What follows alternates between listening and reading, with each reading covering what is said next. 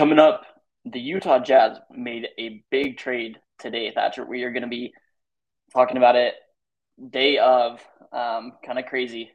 Or I'm still processing it, to be honest. And we're going to be talking about the NBA draft, which was last week. We are in the funnest part of the season for a lot of people in the off season. I am here with Nathan Thatcher. We haven't done a podcast since like April together, but it is good to be back, man. How how was the summer? How's the summer going? It, it's it's been going good. Uh, I'm currently working on a rebrand of the podcast that we we started on for two years, and uh, I'm excited to get that going. We already have a lot of good guests lined up, so I can uh, I can tease them at the end. But it's been good. Let's I'm go. just excited. There's a lot of news, sports news to talk about, so I'm excited to be here. For those that don't know, Thatcher Nate Thatcher is the host of the Thatcher Effect podcast, where we did podcasts for about two years on and off. Um, lots of success there, lots of great podcasts, including one podcast where I talked about John Collins to the Jazz for about 15 minutes. So I listened to that today and was a little bit excited about it. Anyways, we're going to jump right into this episode.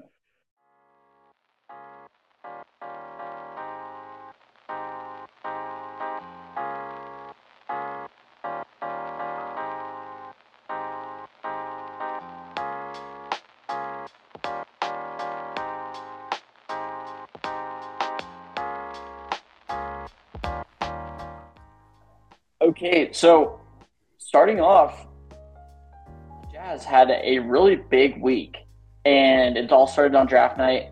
But I kind of wanted to zoom out and look at it from an NBA perspective, look at some of the biggest storylines on draft night from the entire NBA. Thatcher, what do you think were some of the biggest storylines on draft night? I think number one has to be Cam Whitmore's slide. I think that was probably the most apparent news in the moment as we were all watching it on draft night, I was able to go down to the Delta Center, watch it with all the Jazz fans in a party that was put together in less than a week. So really impressive for what the what the Jazz did to bring all the fans together. So shout out to those guys. But there was an audible reaction almost every time after probably the top five or top ten when Cam Whitmore's name wasn't announced. and obviously we know that there were rumors, there were talks about uh, nagging injury, also maybe some uh, losses in what he did with his interviews. Maybe didn't go so well with some of the organizations that he talked with. But most um, sports analysts had him as a top five, top 10 talent going into this draft. And you look at the highlights, and he was really fun to watch. And as a Jazz fan, it was something that we thought he could really kind of come into the system, and it looked like he could fit in really well. I know you on Jazz Lead, you tweeted a lot about him. And I, I mean, thanks. It was free highlights, and I was able to, you know, see what he was able to do. But that was like by far the number one highlight. And I was actually able to go with a Rockets uh, a Rockets fan who's a friend of mine. So it was interesting to get his perspective on it. Um, and I think coming out of that draft, just as a general NBA fan, I think the Rockets were a winner in this draft, and I think the Jazz were also winners in this draft. And I think I'd put those two teams in the top five for for winners of what happened um, last week. In terms of everything else, I feel like going past you know, the lottery and into the 20s, there were still a lot of steals. And I feel like this draft was completely loaded to the point where with each guy that was getting picked, I was like, wow, that's actually like a really good pick. I never felt like they there were a few in the top 10 that it was a questionable decision, but then it led to really good picks for other organizations later on in the draft. I feel like usually there's a very steep drop off after the lottery but this year it felt like everyone got good guys all across the board. And that even stretches into the second round. Um, so I'm really excited to see how these rookies do in this upcoming year. But again, I just have to say, I think the Rockets and the Jazz are really big winners after this draft. Oh, yeah, I totally agree. I mean, Cam Whitmore falling that far, you got clues of him sliding a little bit in some of the mock drafts that were leading up to the draft. I think like the day before he was mocked number nine to Utah whereas he had been mocked number five, number four, going really early. And so that was a huge surprise, especially when the Jazz passed on him twice, Orlando passed on him twice, like two teams that he would be a great fit on. And then you kind of start thinking, hey, what if he landed in Miami? What could Miami do to him? What could what could the Warriors have done with him and developed him into? Or if he landed on the Lakers, that would be a nightmare for a lot of Jazz fans. I think Jazz fans would be irrationally mad.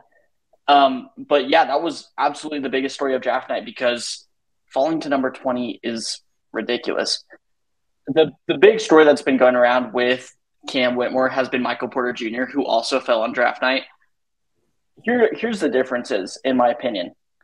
Michael Porter Jr. didn't play an entire season and still ended up going top 14.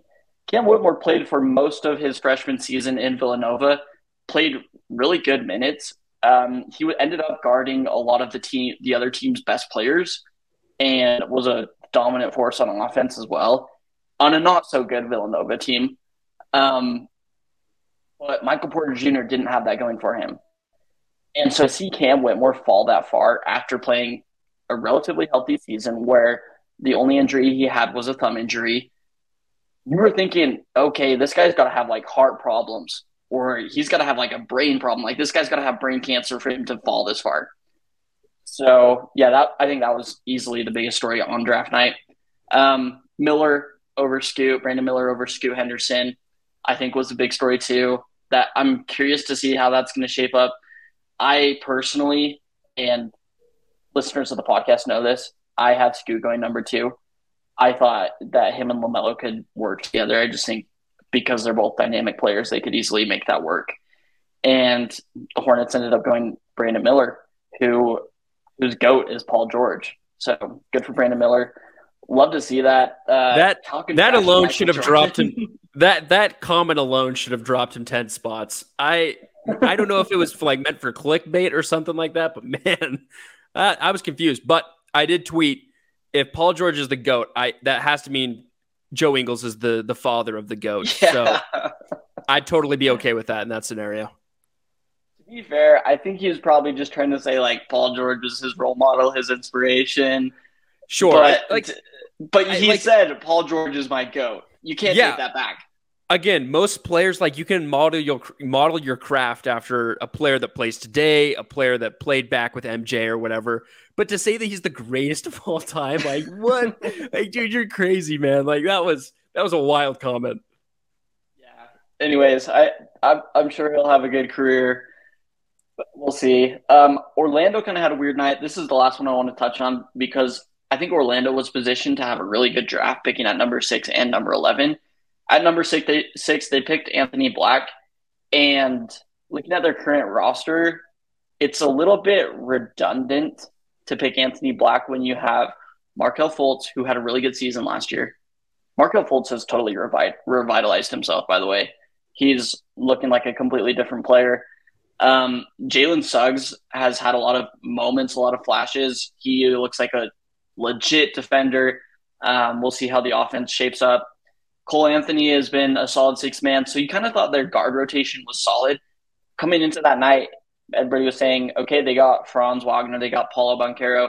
Those are two guys that can be a number one and a number two on a championship level team if they continue to develop at the rate they've been developing. And you got to surround them with shooters because those two guys are both guys that play with the ball in their hand.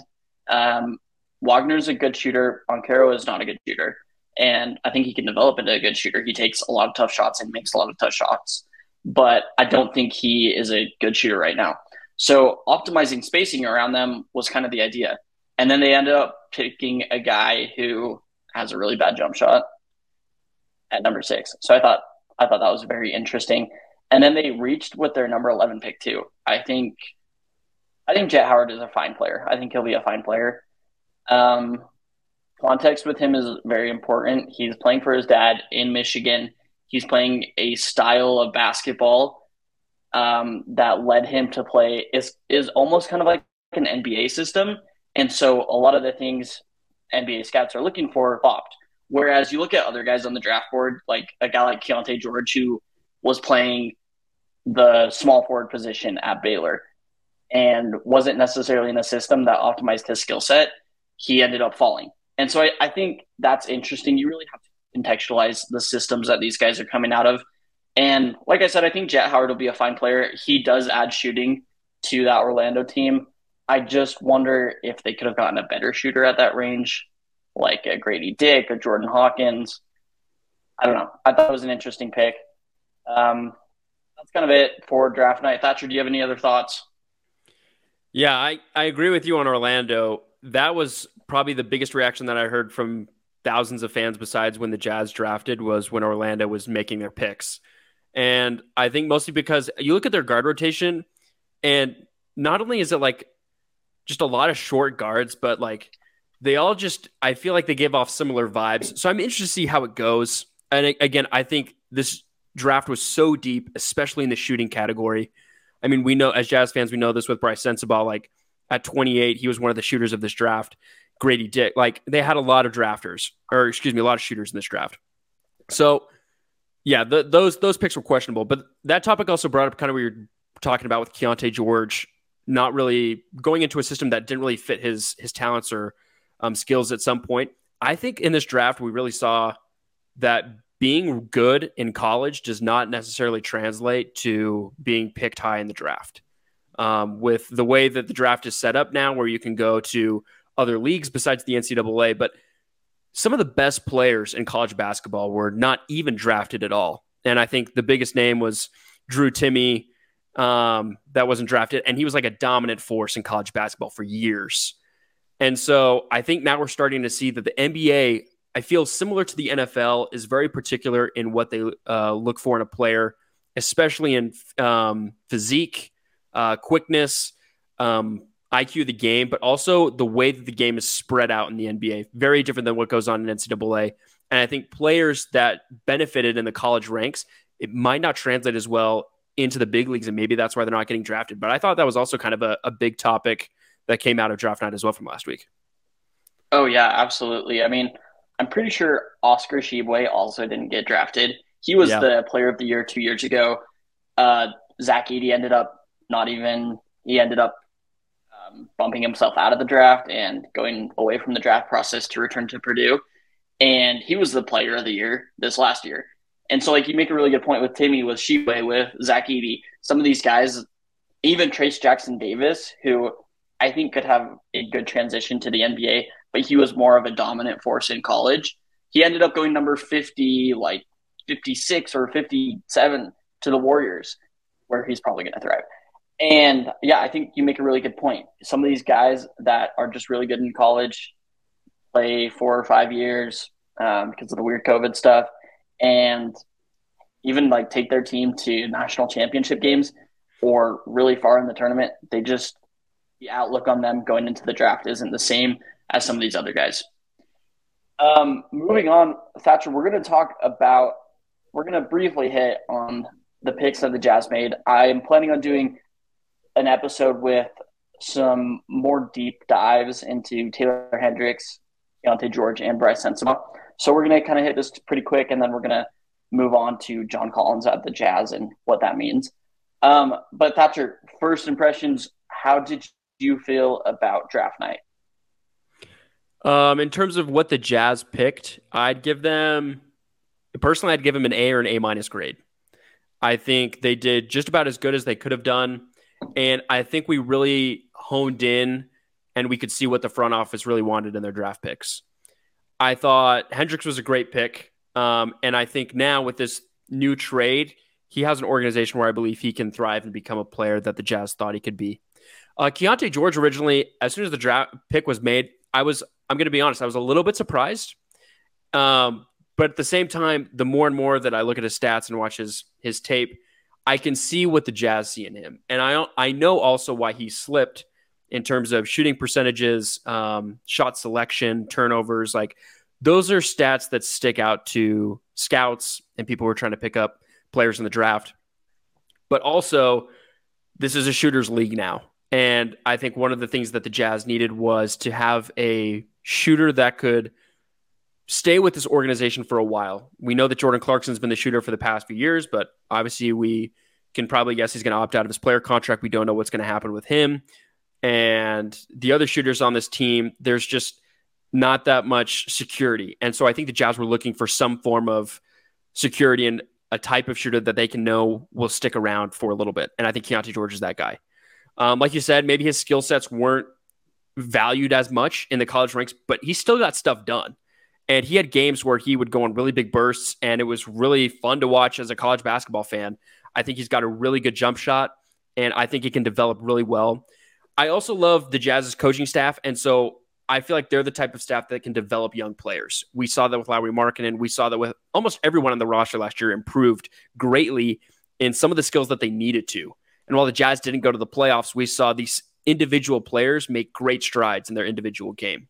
I think Keyonte George can be one of those players that benefited, like smaller players such as Talen Horton Tucker, um, or we saw Kris Dunn have a really good season at the end towards last season as well. Just ways that they can develop their game to contribute. And I think Keyonte George can be that guy. Brice Sensabaugh, I think, was a fantastic pick. Potentially can be a really big steal in the draft. Once again, a shooter.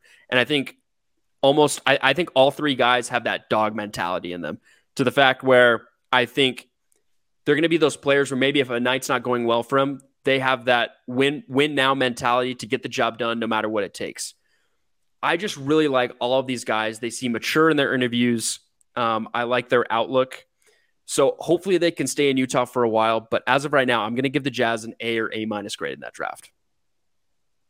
Yeah, I'd I'd agree. I think I'm right around there. Um, from my perspective, I loved the Taylor Hendricks pick. Everybody's kind of been saying like, oh, he's got like a super high floor, but maybe a low ceiling. I don't know if that's necessarily true. I think it just depends on what you value. When I look at a guy like Taylor Hendricks, and the more I've watched of him, the more I've kind of dived deeper and tried to examine some of his flaws as well as a lot of his strengths. I can see him turning into a guy like Jaden McDaniels on Minnesota or, or Jalen. I, I can't remember if it's Jaden or J- Jalen. Um, the point being, though, I think he has that kind of defensive upside and the three point shot is there. I I'm like I'm stunned watching it because a guy at six ten that can shoot the ball like that, that shoots it so smoothly, that doesn't hesitate. He has no second thought. His his reaction is okay. If I get the ball when I'm open, I'm going to shoot it. And I think having a guy like that that doesn't hesitate, that knows his role, is incredibly valuable. So I love that pick at number nine. I think Taylor Hendricks is going to be he's going to look like a really good pick. And I think he has more potential than he's been showing. Um, last season at UCF, he did play the most minutes per game. He averaged the most points per game on that team. Keep in mind all this as like an 18 year old freshman. Um, led that team in blocks. He pretty much led that team in rebounds. Played with a U, Lahat Thioune. Uh, little shout out to Lahat there. Um, but he played on a competitive team, and they didn't make the tournament. They made the NIT, NIT tournament and had a little run. But just seeing a guy like that, that at 18 can embrace his role, can go into a team, help them win games, and play the most efficient style of basketball that he can play, I think is really promising. And I think it bodes well for his future. Keyonte George at 16. On my personal board, I had him at number nine, I believe. So I was really high on him. Um, he was one of the guys that I picked up early on, kind of early in the college basketball season. Baylor was uh, like a top 25 team all season, so I watched a lot of Baylor. And his, like I said, it's important to contextualize his system where he was playing. He was playing with two really good shooters, and Adam Flagler and I can't remember their other shooting guard, um, his name, but they're both two good shooters, two good ball handlers, and so Keyonte George didn't have the ball in his hands a ton. He kind of did at the beginning of the season. Like I was watching him versus UCLA last night, and he was running a lot of point guard. If you're the Jazz, that's where you're buying it on him is to be a point guard. And that's right. I think you made an excellent point about him being a really good shooter. And he's a guy that takes really tough shots, but he also makes tough shots. And you kind of equate that to guys like Jamal Murray or Donovan Mitchell, guys that take really tough shots but make tough shots too. And you need that. You absolutely need that in hard playoff gritty settings where the offense can get slowed down. Somebody that can go out there, create his own shot, um, and create the best possible look when your offense just isn't able to get to their normal looks is super valuable. And so I think having a guy like T- Keyonte George at number 16 where you picked him with the upside that he has is a really good pick, especially when you add in that you got Taylor Hendricks at number nine. Right, Sensabaugh at number 28. I like this pick. I actually had him number 14 on my board. Um, I kind of think he's the best shooter in the draft. He shot 40% from three this season on a pretty bad Ohio State team. Um, there are a lot of weaknesses in his game, and what's promising is he's the first person to acknowledge some of his weaknesses. He was mentioned in multiple press conferences, including one today, that he needs to he needs to improve on defense. But he's already saying that he's improved a lot since last season during this offseason. And so I think that's pretty promising. Um, like I said, I think he's the best shooter in the draft. He can score from anywhere and he can shoot from anywhere and in any situation. Coming around screens, catch and shoot, spot up, creating his own shot. That's really promising and that's really good value at number 28. We'll see if there's smoke with the injuries because apparently he had a, some injury problems um, in high school and those kind of came up during the pre-draft process. He didn't actually work out for Utah. That's interesting, but they liked him enough to take that number 28. Anyways, Thatcher, I'd agree with you. I'd probably grade this draft in the A to A minus to B plus range. I think the Jazz did as good as they could have done. A lot of people were wanting them to move up in the draft, including myself. I explored trade opportunities in the last couple of podcasts, and I think where they picked is good enough. And there's a lot to be excited about if you're a Jazz fan. These guys are going to help win, maybe not this year, but in the very near future. And the nice thing about having three rookies is one of them is bound to hit. All right, moving on. Thatcher, we got some giant news this morning. I was working, doing my little marketing job, pops up on my watch. Collins got traded. And I'm like, uh, okay, finally, John Collins got traded. And then I scrolled down a little further and I saw that he got traded for Rudy Gay in the second round pick. And I kind of thought I got sacked. It was like a ball sack sports tweet. but it ended up being Adrian Wojnarowski.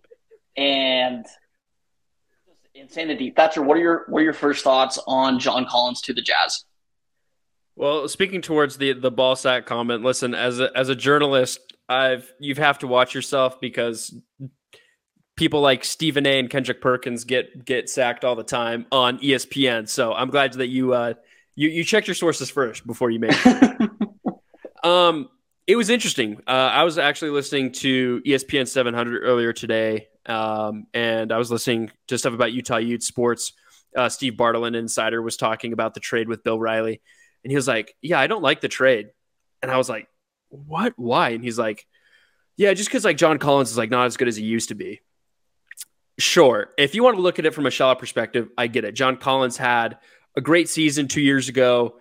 Um, and obviously, since a finger injury, his stats have dropped and declined a little bit. He's had nagging injuries besides the finger that have kept him out. But listen, if someone's offering you a player with potential and talent like John Collins for Rudy Gay and a second round pick, that's like that's like the Pawn Stars going. I saw that meme on Twitter today. They're like, you know, best we can do is Rudy Gay gain a second round pick, but we'll take John Collins off your hands.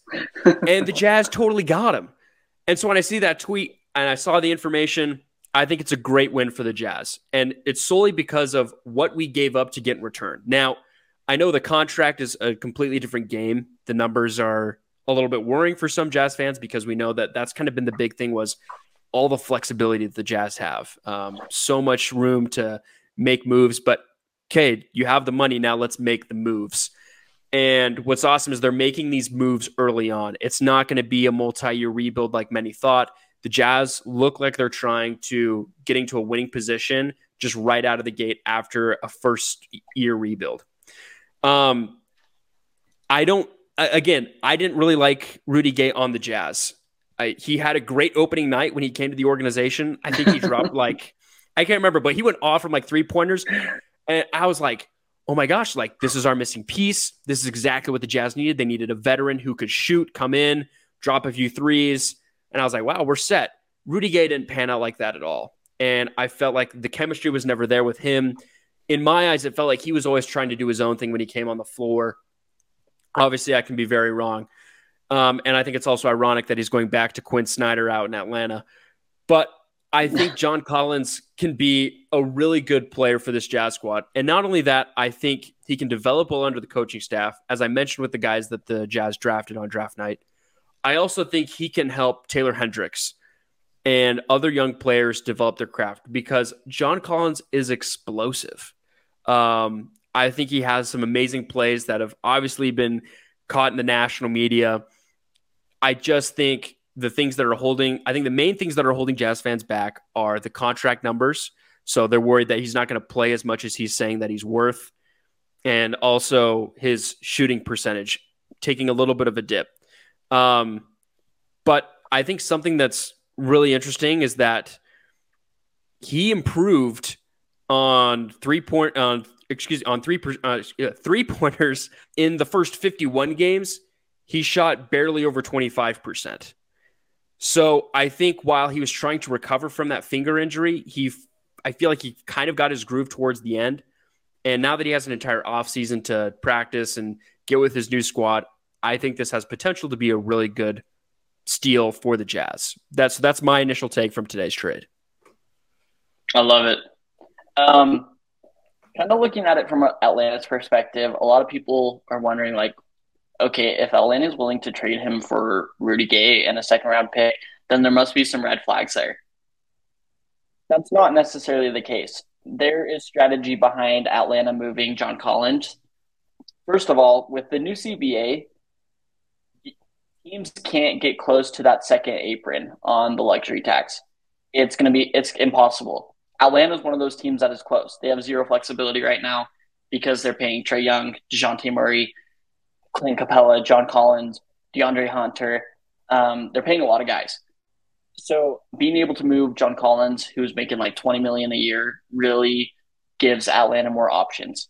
And I think they're probably feeling okay about Jalen Johnson um, as their starting power forward. He played pretty good in the playoffs. He's had a lot of flashes, and he just might be one of those guys that needs to get more run to be able to prove that he's a good starting quality NBA player. So I think for them, it comes at opening up flex the the trade. It comes at opening up flexibility with their cap space and then opening up minutes. This is just a little side note, but I have no idea why they drafted Kobe Bufkin uh, the guard out of Michigan. Because they got Trae Young, they got DeJounte Murray. Yeah, you're going to need more guards than those, just those two. And I think Kobe Bufkin is like as close to an NBA ready guard as you can get in the draft. But I think that was a very poor pick considering they could have gotten a guy like Cam Whitmore. We'll, we'll be talking about Cam Whitmore for the next six months. But yeah, they could have gotten a guy like Cam Whitmore or some other forward in this draft class. And so I think picking Kobe Bufkin might be a mistake for them, especially after losing John Collins. Looking at it from the Jazz's perspective, I want to first kind of explore why the Jazz might have made this trade. And I think there's a couple different options. So, full trade details John Collins for Rudy Gay and a second round pick. The trade can't be finalized until July 6th when um, the cap space they're they're able to access their cap space for next season because it's they're absorbing John Collins' contract into their cap space. The Jazz had a lot of cap space going into this offseason. I think I saw Bobby Mark say that they have like around 45 million, depending on whether or not Jordan Clarkson, THT, Kelly Olynyk, Rudy Gay, um, Damian Jones opted in, but whether or not those guys opted into their contracts or not. And so now the Jazz have absorbed some money into that cap space. Um, they're looking at around like $20 million left, and that's if Clarkson and THT don't resign. Actually, I think they can get to more if neither of those two resign. Um, those, that's kind of the big holdups with their offseason right now. So, for the Jazz perspective, looking at this free agency class in the market right now, it's not a great free agency class you're kind of looking at like James Harden, Fred VanVleet, uh, Khris Middleton, Jerami Grant. I don't know if any of those guys necessarily fit your timeline. And while those are quality players that could help the Jazz, they would not help the Jazz be flexible, which I think is number one priority for the Jazz this next season going into the next couple of years is to retain flexibility for and if a star player becomes available and they can trade for him, or one of their guys hits and they have flexibility to go fill out their roster. Right. So I think bringing in John Collins, you're able to access some of that cap space without having to go sign a free agent. Um, John Collins has about three years left on his deal. Last year being a player option, so I think there's some finagling you could do there to maybe add him later. Anyways, I think this trade actually actually gives the Jazz a lot of flexibility. It doesn't completely tie up the Jazz. If you were so I was kind of going through the exercise. Like a lot of teams are wondering who should the Jazz trade for? Um, what can they offer teams on draft night? And you kind of start looking at our tradable contracts. There's pretty much two guys, and it's Kelly Olynyk and Collin Sexton. And the Jazz have made it clear that Lauri Markkanen, Walker Kessler, and Ochai Agbaji aren't going to be on the trading block. And so you're basically dealing with Kelly Olynyk and Collin Sexton. And so for some of those teams that maybe were looking to trade their draft pick for rotation players, the Jazz weren't able to offer much. Bringing in John Collins adds another guy who's making solid money. Um, and he's basically another trade piece. Let's say a guy like Luka Doncic or a guy like Damian Lillard becomes available, and the Jazz just need somebody to match salary. They got the assets, they got the picks. That's what teams are wanting. So the Jazz just need to add some salary. If you throw in John Collins, then all of a sudden you have more salary. And the team, let's say a team like Portland, is probably going to find John Collins more attractive than they're going to find a guy like Collin Sexton or Kelly Olynyk um, Collin Sexton, who might be a little bit redundant with Scoot Henderson. So I think those are kind of that's kind of the logic if you're the Jazz. Bringing him in is another tradable contract. The Jazz are also focused on being competitive, and I think they're going to be competitive next year. This trade is the first indication of where they're trying to head for next year. I think there's a couple of reasons they want to be competitive. Obviously, first of all, winning games sells tickets, and winning games is good for your culture. We saw that a lot this last year, and we talked a lot about culture, probably too much about culture, but it the culture in jazz is palp- in in the Utah Jazz organization is palpable, and it's it's tangible, and I think that's very important, especially when you're bringing in uh, new rookies, you're bringing in other guys. Also, just looking at the Denver Nuggets and what they did, culture is so important. I don't, I don't think you can underrate it anyways, that's probably the last I'm going to talk about culture for the next couple of months. Um, so if you're the Jazz, being able to have a competitive culture, bringing in a guy like John Collins, who let's not forget, he had a season just three years ago, averaging 21 points, 10 rebounds, 1.8 blocks. He shot 40% from three the guy was on a similar trajectory that Larry Markkanen was when he was in Chicago. And Larry Markkanen had a couple of really good years in Chicago, and then it started going downhill. Um, and then he got traded to Cleveland. I think if you're the Jazz, you're viewing this similarly. John Collins could be a guy that you can rehabilitate, that you can, yeah, I mean, just rehabilitate like his value or whatever and bring him in and try to have a similar career arc to what Lauri Markkanen is experiencing right now because this guy is talented. I think he's very talented. He balled out in the Eastern Conference Finals like three years ago and was guarding Giannis Antetokounmpo. He's talented on both ends of the floor. So if you're the Jazz, I think I think this is kind of the thought process: is you're bringing him in. He's going to help you be competitive. You can possibly rehabilitate his value, and then move him in the future, or you can keep him around if he's if he hits. You can be flexible. So, kind of that's kind of my thoughts on the John Collins trade. Uh, Thatcher, I've got like a couple questions. I, I kind of want to help you help. I want you to help me feel out as far as John Collins. So, first of all, what happens with Taylor Hendricks and why did we draft a power forward at number nine? If we were just going to get John Collins in free agency? Yeah, that that is a great question. I think something that a lot of sports media members in the Utah area have been coming up with since the trade broke today. I'm going to say that all three of these guys are not going to be ready right out of the gate. And with the last rookie that kind of broke out for the Jazz, Donovan Mitchell, he was the same way w- where we saw something very special in the summer league and he was going to play a small. Contri- he's going to play a contributing role starting right off the bat, but then he gets forced into this starting role early on, but he thrives in it. In this situation, I feel like having John Collins again, another veteran player in the league. But now you look at that whole front court. I think now Taylor Hendricks has multiple guys to look at and to craft his game after. And everyone that is tall on the roster plays a very different style. Taylor Hendricks is wanting to be, I believe he said he wanted to be kind of like a Bam Adebayo. He can do a little bit of everything. And you can learn how to play great defense in the paint from Walker Kessler. You can learn how to be a facilitator and create shots from Lauri Markkanen. And now with John Collins, you can learn how to be explosive on the offensive side while also being to lock up really big and superstar um, offensive players on the defensive side of the ball. So I like it for him, especially just because I'm not, I was never expecting them to come right in on day one and be the starting, you know, for him to be the starting number four. And I think now that he has a lot of veterans to learn around, this can be a really great opportunity for him to, okay, this is what I want to work on right now. I'm going to pick and choose. And he has so many guys to learn from that then he can start to see, okay, this is who I want to be in the league and this is who I can become. So I really like it for him. I don't think this trade necessarily affects the other two draftees, but I think Taylor Hendricks, this will benefit him in the long run. We may not see immediate results, but I was never expecting that.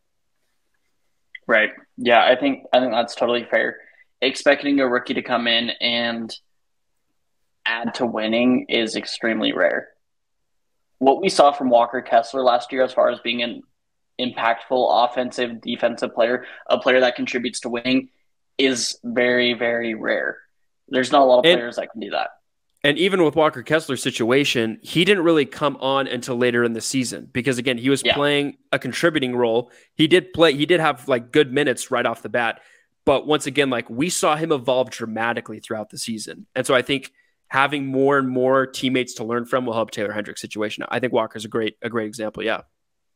Yeah, and I think if you're a Jazz fan, you probably shouldn't be too worried about this because Will Hardy has shown a willingness to play rookies um, when they deserve minutes, and talent eventually outshines everything.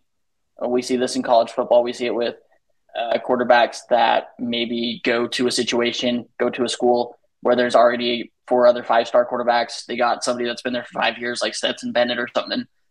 Um, and eventually another quarterback is able to shine through.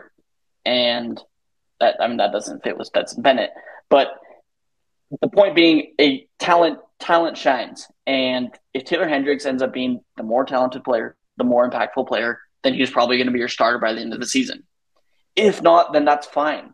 John Collins is a perfectly capable NBA player, and expecting Taylor Hendricks to be that kind of a positive, impactful player by the end of his rookie season is a lot to ask. And so I think if you're a Jazz fan, you shouldn't be too worried about Taylor Hendricks, what's going on with his minutes this season. I think he's going to have plenty of opportunities to learn, especially if the Jazz keep Kelly Olynyk, who I think is like one of the best mentors for a guy like Taylor Hendricks and John Collins and Lauri Markkanen and Walker Kessler and Damian Jones, like Taylor Hendricks is going to be surrounded by some really good bigs with a lot of skill sets that he can add to his game, as well as skill sets that he has game right now that he can refine and learn from those guys. So I think I think Taylor Hendricks is going to be fine. I don't think there's too much to worry about there. Um, yeah. What happens with Kelly Olynyk? Do the Jazz yeah. keep Kelly Olynyk? Dude, I keep forgetting about him in all the topics that I'm I like I'm, I'm answering these questions and I finish. I'm like, I totally forgot to talk about Kelly Olynyk. Um, I think again he could be another great mentor for Taylor Hendricks. We saw him drop. He was like almost about to break that triple double curse that the Jazz had multiple times towards the end of the season, oh, and because the Jazz were having serious um, injury issues, and so Kelly was playing a lot of minutes. And while I, I as a fan, don't trust his, him on the defensive side of the ball, I really love his offense, and he can play a right. great um, role coming off the bench. Like his offensive firepower at his height is fantastic. Um, I, I'm I don't know because again I was surprised that he wasn't involved in a trade package early on. Again, I could be speaking soon. If the Jazz are looking to make more moves, I'm probably going to think that Kelly's going to be the next one involved, depending on who they trade with. Um, I think even in the middle of last season, we thought that Kelly was going to be gone. He wasn't going to last the full season. So I feel like for the last year, I've thought in my head that I know what they're going to do with Kelly Olynyk, and then the front office is like, oh, we're going to keep him a little bit longer. So, I again, me as a fan, I'm still leaning a little bit towards the side of he's going to be part of a trade package of some of some deal or uh, something like that. But at the same time, I don't see it as a major con um, if we keep him. I know we were talking about cap space. We're still waiting on a lot of guys on the roster to re-sign. So, um, but just in terms of talent, I don't think it's necessarily a con that Kelly Olynyk stays. In fact, speaking yeah. towards our last question, I think it helps Kendrick's situation even more to develop in his rookie year. Oh yeah, I totally agree. Everything we've heard about Kelly Olynyk from the Jazz organization has been positive.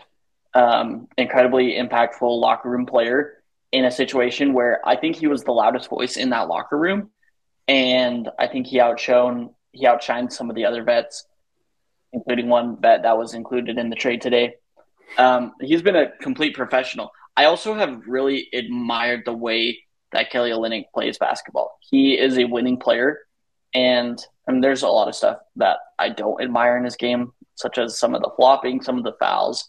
Like he, it's it's he, he's still sim- he's still that same kid that he was in Gonzaga. Let's just put it that way. No, um, hundred percent. But he's an incredibly talented playmaker for that size. Like you start talking about centers that are really good playmakers it's him, Nikola Jokic, Domantas Sabonis, and Alperen Sengun. Like I and Bam Adebayo. I can't think of another guy uh, outside of those. Or just like being a center or a power forward that can create the way he can create, being that kind of a savvy passer.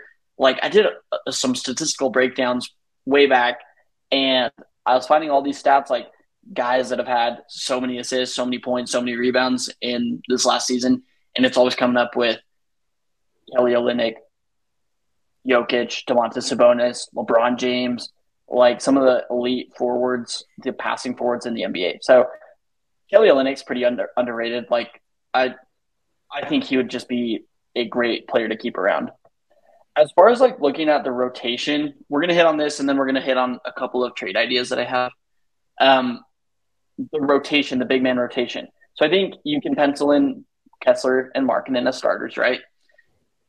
Do you keep starting Olynyk or do you go Collins? Because here, here's what I like about Collins and Olynyk. There's a lot of versatility there.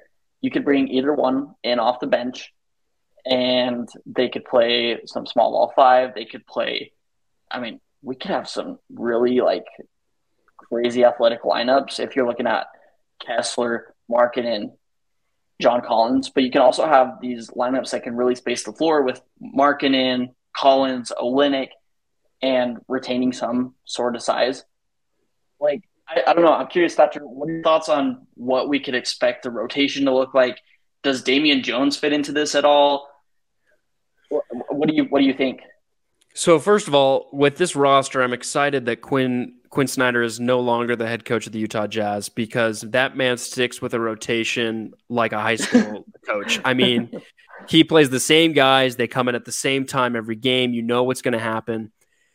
Like you said, this roster is so dynamic and so diverse. I want to see the roster fluctuate depending on who the Jazz are playing. And I think this coaching staff will have a lot of fun experimenting um, with how they can play all of these guys.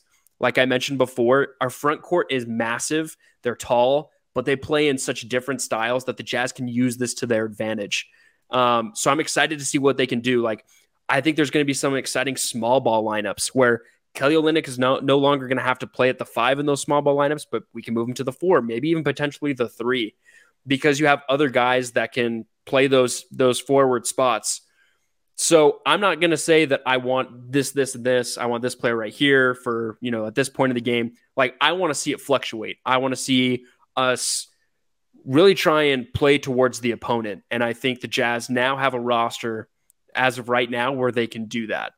So I'm, I really just want to see it fluctuate. And if we find something that works, like, that's great. But as of right now, like especially at the beginning of the season, like that is a time to experiment and see what works best for your team. And I think the Jazz have the roster to do that. Yeah, I, I think you're spot on. There's a lot of room for experimentation. Um, one little thing I had about Will Hardy last year, while I think he's been a mostly good coach, I thought it was pretty obvious, especially looking back at it. And you can say hindsight is twenty twenty, but I really do think the Jazz should have leaned into Walker Kessler as the starting center earlier. And now that we know that, now that we know Markkanen can is probably going to be your three, which he played for the majority of the season last year. Um, I think you can really lean into those strengths, and it makes some of the other decisions a lot easier. So yeah, I I think overall the Jazz are just in a really good spot. Um, whether or not they choose to trade one of these guys or what that looks like, fans should be excited about the addition of John Collins. He really elevates the floor of this team the Jazz are going to look like the most athletic team in the NBA on a lot of nights. And I don't know if we've ever been able to say that. Like as good as as incredible of, of athletes as Donovan Mitchell and Rudy Gobert were in their own unique ways, we've never had guys with this kind of athleticism on a night to night basis. And between we had Georges Niang. we did have Georges Niang. We were always going to be last when he was on the roster. Dude, between the finisher and John the Baptist and Talen Horton Tucker, I'm going to throw him in there. There's going to be a poster every single night. I I will per- personally guarantee that there's going to be one crazy dunk that makes you jump out of your seat every single night. And I think the Jazz are going to be a really fun team to watch. They're going to be a league pass darling with all that size.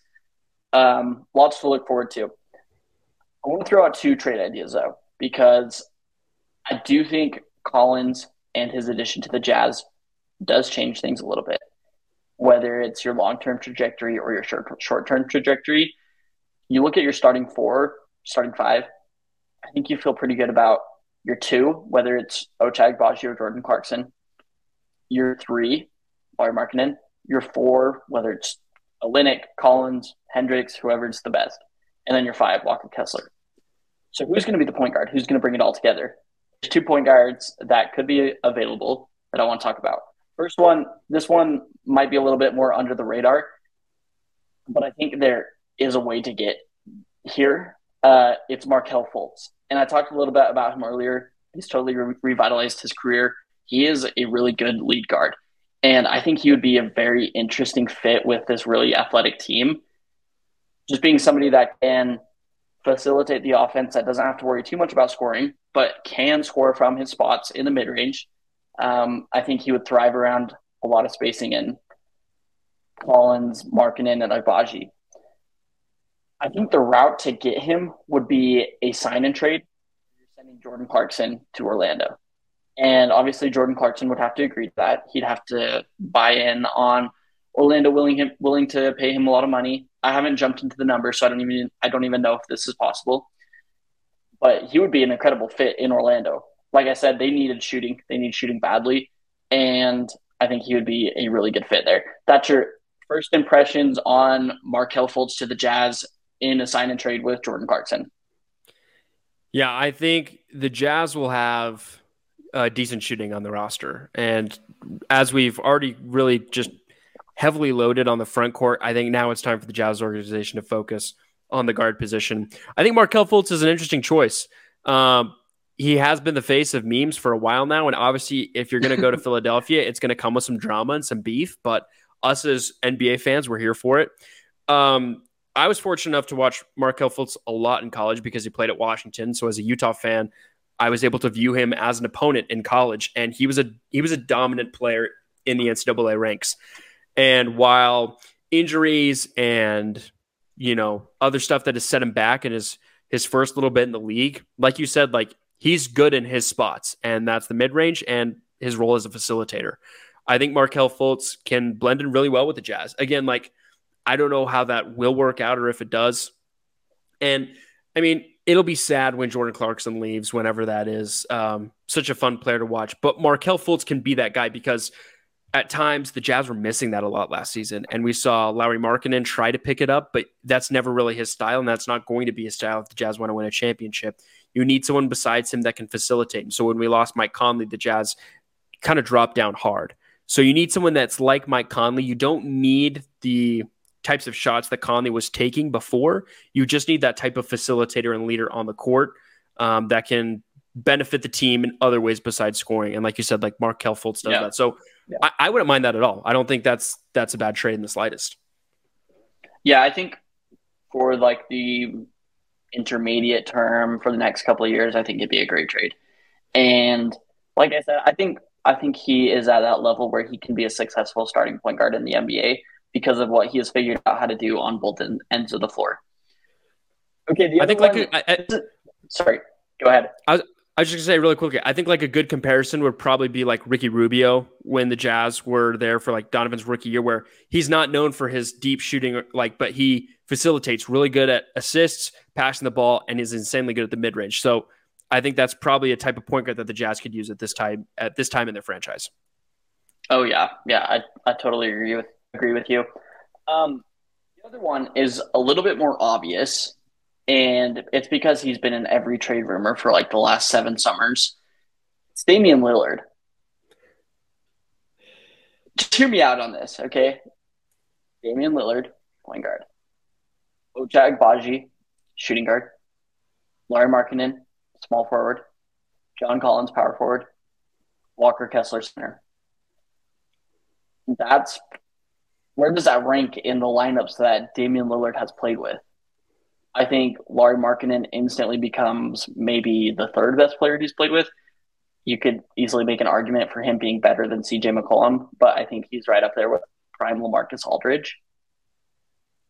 And, and then you have a center, an incredible shot blocking center that thrives in the pick and roll as well. Damian Lillard hasn't played with a kind of guy like that putting around solid perimeter defenders in Ochai Agbaji and John Collins. All of a sudden, you're looking at that team. You're looking at the West and how it was last year. That's that's like a top four team in the West. And looking at how it projects, the Clippers aren't going to be good. I have no faith in the Clippers to stay healthy. The Suns, while they're very top heavy and incredibly talented, I think they're also going to have to run into some health issues throughout the season.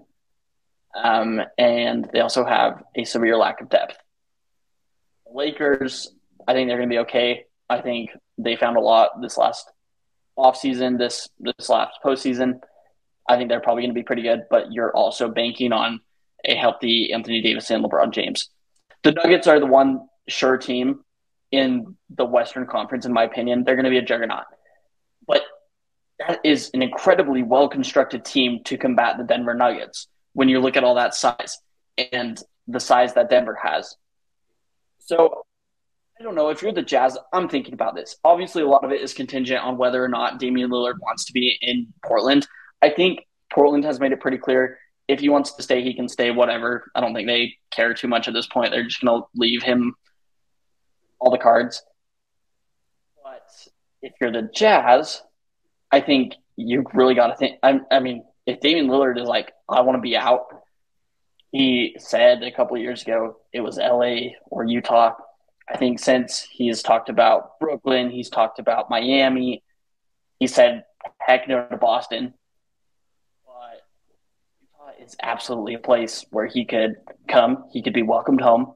It's probably the arena that he gets the most cheers in besides Portland. Uh, he was here like a month ago at Weber State playing in their alumni game.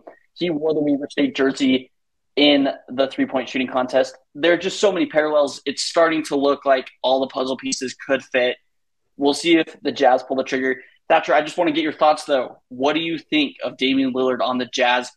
Do you think there are any there's any route that this could happen and how would you feel about them just going into next season? Well, first off, if Dame decides to come to Utah, I want that LeBron James moment when he returns to Cleveland. Play I'm coming home.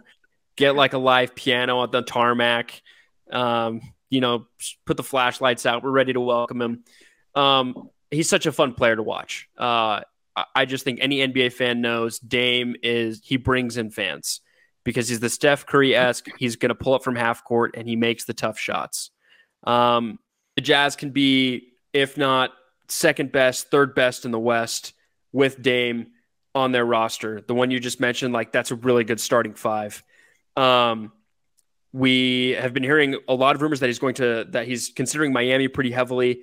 Um, he met with the Portland front office earlier today. They mentioned that they were committed to trying making things work in Portland to give him a championship ready roster, but there's no way that Portland can make a championship ready roster in these waning years of Dame's career. That's kind of probably the one pushback I have on Dame is has his prime already gone past him? And if it probably has, do we trust his last few years in the league to push the Jazz to, you know, become championship contenders in the West? I still think yes, because his scoring is even in these, you know, last years of of Dame in the NBA, like he's still got a lot to give, and he's still a lot better than most other guards in the NBA scoring wise again, you're missing, you have some deficiencies, but who doesn't in a superstar, offensive superstar like Dame? So I'm very intrigued in the offers. And listen, if I'm if I'm a fan of the Jazz, like I want our front office to pursue them if they in fact say, "Okay, Dame's up, the time is up in Portland, you guys can come after him." Like, and Utah will be a front runner for Dame solely because of his history with the state, and he knows that the fan reception will for sure be in the 90% 90 percentile like everyone's going to welcome him when he gets here. And i think if he looks at this roster he can probably see like hey this is way better than what portland could have given me at this time right now to win a championship. And we can probably do it. As you mentioned the players on our roster help him in his in his game walker kessler pick and roll he has a guy to look out in the wing and Lauri Markkanen like guys who can spread the floor out to help dame improve his game. And he can play that facilitator role while also shooting at a high percentile. So I'm all in on Dame coming. Again, kind of like John Collins, but in a more extreme way. I'm just a little hesitant solely because of how much money he'd probably be getting paid, how screwed over would yeah. the Jazz get in the future. For the meantime, I just think, as for right now, if the Jazz want to win a championship, from that perspective, I think it would be a good trade. Yeah. Okay. I'm going to throw out some numbers and then we will wrap up. But last year, 32.2 points per game, career high. Uh, 7.3 assists per game in his top like top four season ever for him. Um, shot 46.3% from the field, 37% from three. Both incredibly efficient numbers. He played in 58 games and he would have played more had Portland been a competitive team. Here, here's what here's what's encouraging about Damian Lillard and how he could possibly stay a very high level NBA player for the next couple years. It's Steph Curry. Steph Curry is older than Damian Lillard, and Steph Curry has aged like fine wine. I think you can buy into that with Damian Lillard, who has learned how to play a little bit less um, play less explosive. I want to say he is not quite the explosive athlete that he used to be, but he's also not making those crazy plays anymore. He knows the player that he is. He is incredibly self aware as a player, and I think you buy into that. So uh, th- there's reason to be optimistic about him. I think if the Jazz are in a position to get him, if he decides that he wants to get out of Portland and Utah is one of those names that comes up. I think you can put a really good team around him that can compete, that can be really good for the next couple of years. And the Jazz have so many assets, so much flexibility that they can fine tune a lot of things and get even better as a team. Anyways, Thatcher, we're going to close up. Um, what's going on with you? What What's going on with the Thatcher Effect podcast? Let's let's let's hear the spiel before we close the podcast. Okay, quick plug, quick update. Thatcher, the Thatcher Effect podcast will be coming back.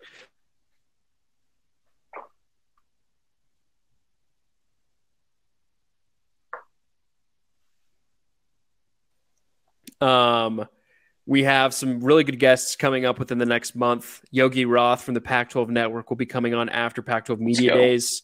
He's going to be talking about uh, Utah football, obviously and he was really high on Cam Rising last year. So we're gonna have a really good conversation about the quarterback situation up on the hill. And we'll also have DJ Bolerjack, son of play-by-play commentator Craig Bolerjack. Uh, nice. He works with ESPN 700. I met him while we were working at NBA All Star Weekend a few months ago. Great guy. He has a lot of good insight, insights on sports in the state of Utah. So we have some really good uh, special guest episodes, and obviously, hopefully, we'll have the man, the myth, the legend at Jazz Lead, Richie Ostler. He'll be on the Let's pod as well, providing insight and content. So you'll be able to find the podcast through the Variety Sports Network uh, website and through their channels on wherever you find your podcast. But you can also listen to it at the Thatcher Effect podcast on Spotify and uh, Apple Podcasts. So super excited for the future. Awesome. Hey, well, we appreciate you being on, Thatcher. Um, everybody, if you haven't listened to the Thatcher Effect podcast, add it to your podcast, give it a follow. This episode of Swish Lake City has been brought to you by at Jazz Lead on Twitter.